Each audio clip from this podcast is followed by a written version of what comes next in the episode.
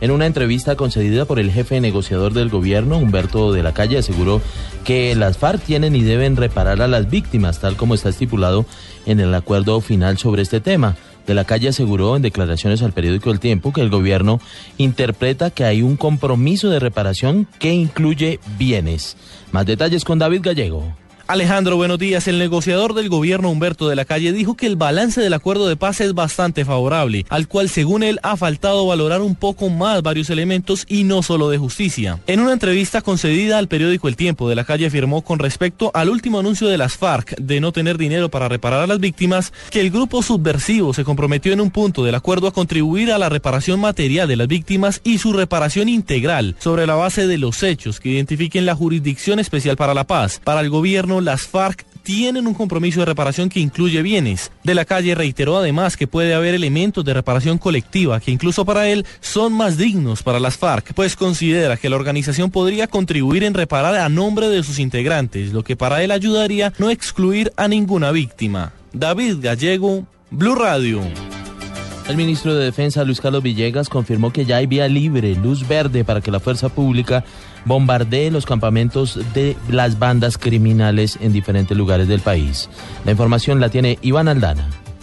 Después de meses de trabajo y reuniones entre el Ministerio de Defensa y la Fiscalía, se estableció que en las operaciones de las fuerzas militares se podrá utilizar toda la fuerza disponible contra las bandas criminales y se podrán hacer bombardeos similares a los que se hacen contra la guerrilla. Así lo informó el ministro de Defensa, Luis Carlos Villegas. Gracias, señor fiscal, por entender esa nueva realidad colombiana. Aplicaremos toda nuestra fuerza dentro de esas instrucciones y vamos a ver nuevos resultados contra las bandas criminales que hagan que no sean más en Colombia bienvenidas. Gracias, señor fiscal, por entender esa nueva realidad colombiana. Aplicaremos toda nuestra fuerza dentro de esas instrucciones y vamos a ver nuevos resultados contra las bandas criminales que hagan que no sean más en Colombia bienvenidas. Este año, según las autoridades, han sido capturados 2.815 integrantes de bandas criminales, 291 más que en el año 2014. Iván Aldana, Blue Radio. La ministra de Educación Gina Parodi anunció que se aumentó la cobertura del programa Serpilo Paga de 11.000 a más de 12.000 cupos. Información desde Barranquilla con Diana Ospino. Una gran noticia entregó la ministra de Educación Gina Parodia al anunciar que consiguieron recursos para cubrir 1.224 cupos adicionales del programa Serpilo Paga, cuyo cupo inicial era para 11.000 estudiantes. Los 12.224 pilos, todos ellos estarán becados. Es un programa que nos ha mostrado que es completamente exitoso en el país. Del total de jóvenes becados, solo 17 han desertado el programa. Pese a esto, la ministra expresó que les harán un seguimiento para conocer las razones que los llevaron a desertar. En Barranquilla, Diana Ospino, Blue Radio. En noticias internacionales, el gobierno español ya ofreció los primeros datos de participación en las elecciones de hoy. Más información con Enrique Rodríguez desde Madrid. Aproximadamente un 37% de los 36 millones y medio de españoles llamados a las urnas en las elecciones generales de hoy han ejercido su derecho al voto antes de las 2 de la tarde, según los datos del Ministerio del Interior. Esta cifra supone un descenso de algo menos de un punto en la participación sobre los comicios de 2011, a la misma hora cuando habían votado un 37,88% del censo. Según los datos remitidos por el Ministerio, la participación es especialmente elevada en la Comunidad de Madrid, 4 puntos por encima de la media nacional, y en la Comunidad de Valencia, más de 7 puntos por encima. En Madrid, España, Enrique Rodríguez, Blue Radio.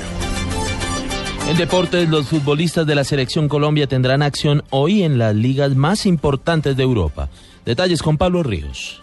Juan Guillermo Cuadrado jugó 83 minutos en la victoria de la Juventus 3-2 sobre el Carpi como visitante por la decimoséptima fecha del calcio. En esa misma liga, a las 12, el Milan de Carlos Vaca y Cristian Zapata chocará con el Frosinone y en ese mismo horario, la Sampdoria de Luis Fernando Muriel y Carlos Carbonero recibirá al Palermo. A las 2 y 45 de la tarde, el Inter de Freddy Guarín y Jason Murillo defenderá su liderato contra la Lazio. En España, a las 10 de la mañana, el Real Madrid con James Rodríguez se enfrentará al Rayo Vallecano en el Estadio San Santiago Bernabéu. Por otro lado, el Atlético de Madrid, sin Jackson Martínez, que no fue concentrado para este partido, visitará al Málaga a las dos y media de la tarde. Finalmente, en Portugal, a la una y 45, el Sporting de Lisboa, puntero del torneo y que cuenta con Teófilo Gutiérrez y Freddy Montero, se verá las caras con el Madeira. Pablo Ríos González, Blue Radio.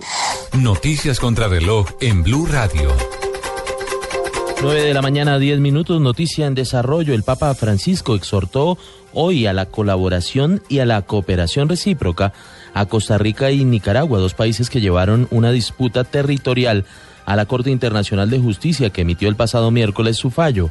El pontífice dijo, espero que un renovado espíritu de fraternidad refuerce ulteriormente el diálogo y la cooperación recíproca de estos dos países, así como entre todos los países de la región.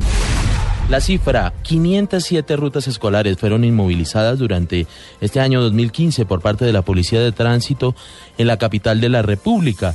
Según los datos entregados por la institución, entre los principales inconvenientes están la revisión técnico-mecánica, no portar cinturones de seguridad, no respetar señales de tránsito y pasarse semáforos en rojo. Estamos atentos al número de niños quemados con pólvora en diciembre. Antioquia sigue liderando este año la cifra de menores afectados con 23 casos que ya son investigados.